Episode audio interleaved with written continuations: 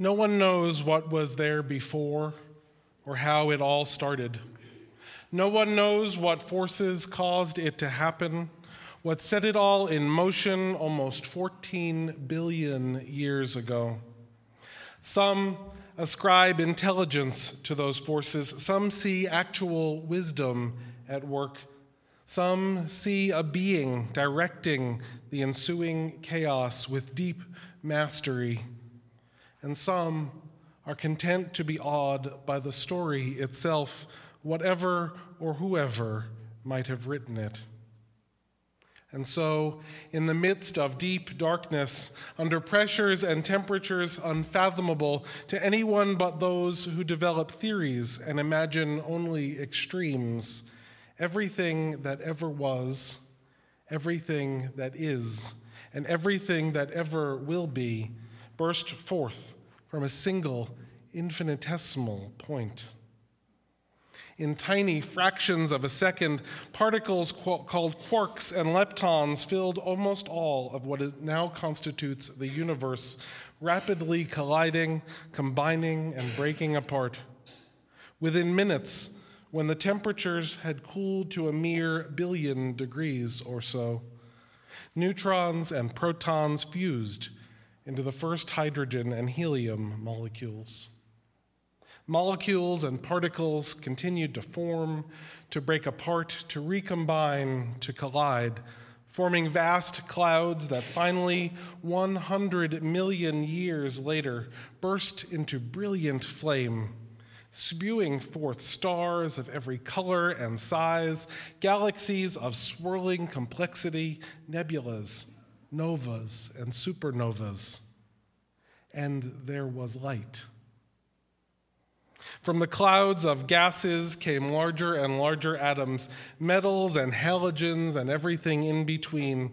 The atoms swirled and bumped and broke and fused, attracted to each other by forces of gravity and electromagnetism, making dust and then particles and then crystals and rocks and then planets, which got swept up in the gravitational pulls of those great fiery stars, forming solar systems small and large.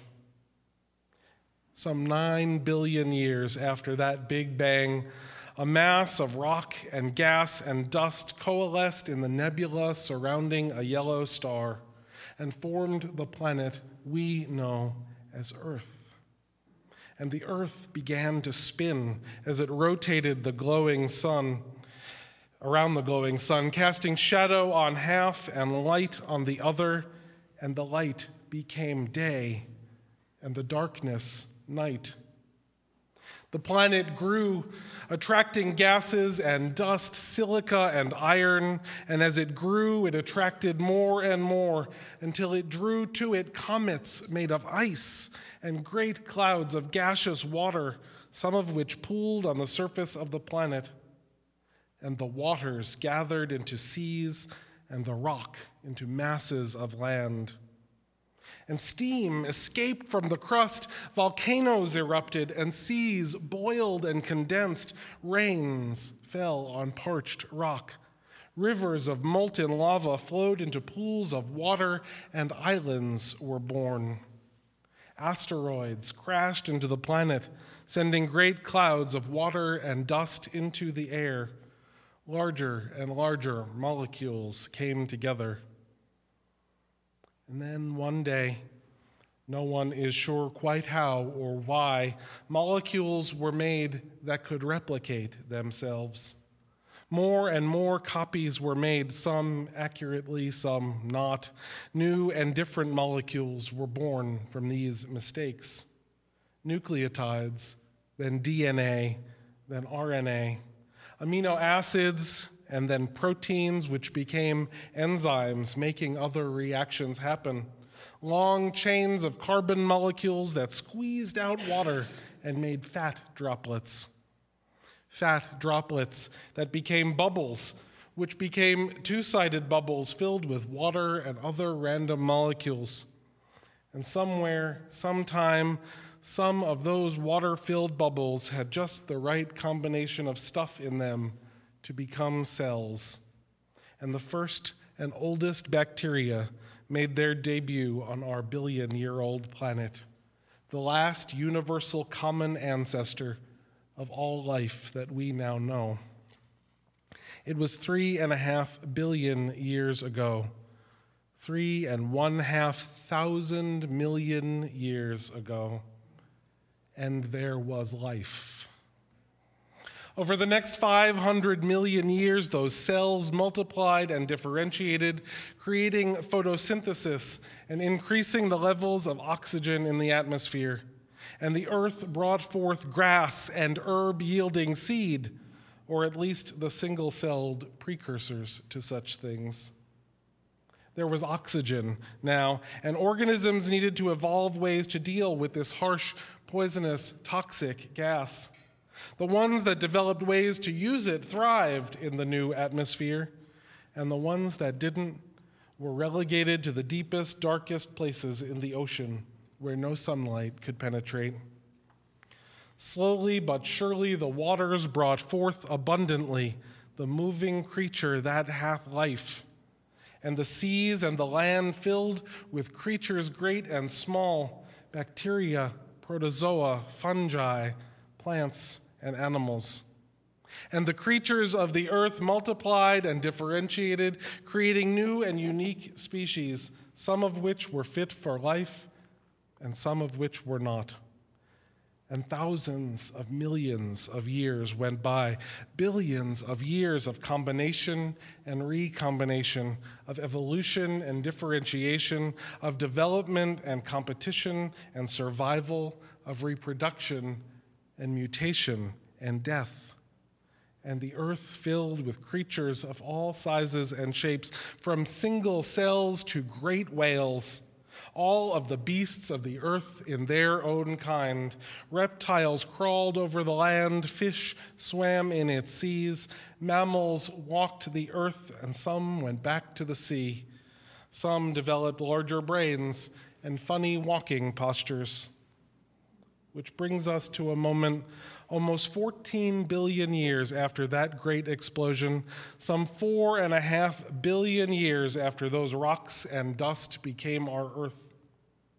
Some 3,498 million years after those first bacteria formed in the primordial seas of Earth, some of those mammals developed into an ancestor of humankind, the first placed by scientists in the, to the genus Homo. And 1,800,000 years later, the first Homo sapiens walked the earth. And there were people, man and woman and people of all kinds.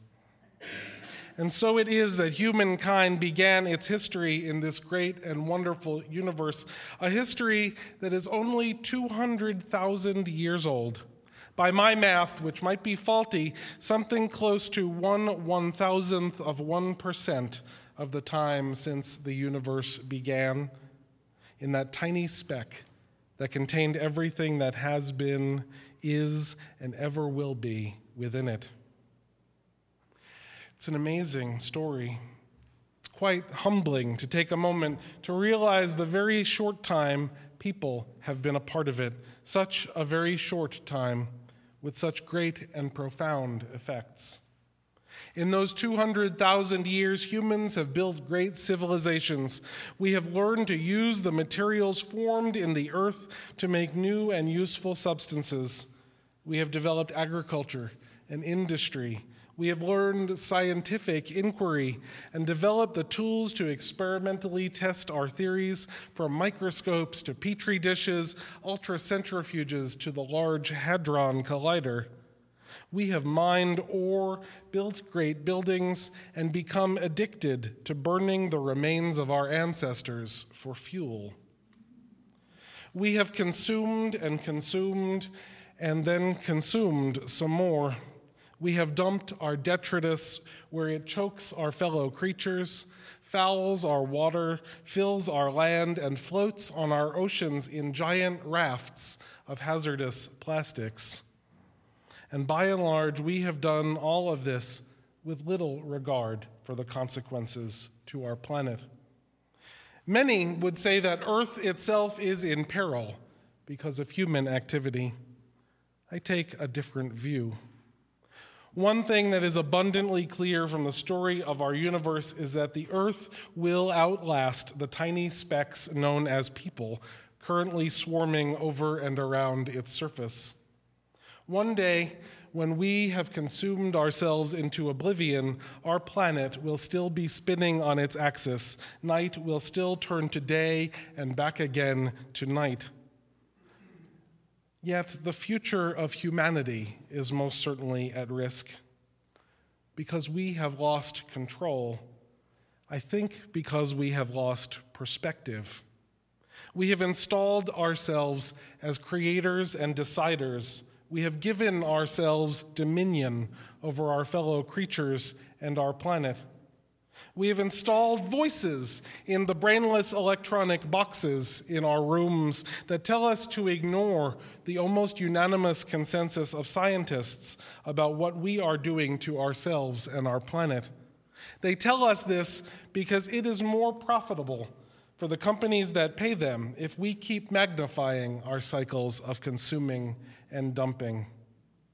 We have convinced ourselves that our problems are solvable with just one more fluorescent light bulb or one less disposable water bottle. Now, those things are important, but I argue that they're just not on the scale we need right now. The scale we need right now requires movement, it requires nations to act. Humanity has lost its perspective. And we must do whatever is necessary to get that perspective back. I believe that religious organizations are in a unique position here. For the perspective that we need can be found by recognizing that we, humankind, we are not the pinnacle of all creation. One of the great gifts of religious community is finding and understanding that we can gain here, that there is, in fact, something greater than we are, however you might define that thing. Perhaps what is greater than we are is the story of our planet. And perhaps we can be motivated by a desire to have our small part in that unfathomable and gorgeous story have a happier ending than the one we are headed towards. It's a wondrous story, it's a glorious story. And we need to remind ourselves regularly of our obligation to play a part in it. We can do that. We can restore our right relationship with this planet. We can, I believe, regain perspective, foster a sense of awe at the splendor of creation, and inspire greatness in both our actions and our vision. And so I ask simply that that remain our challenge on this, the 40th anniversary of Earth Day. Blessed be.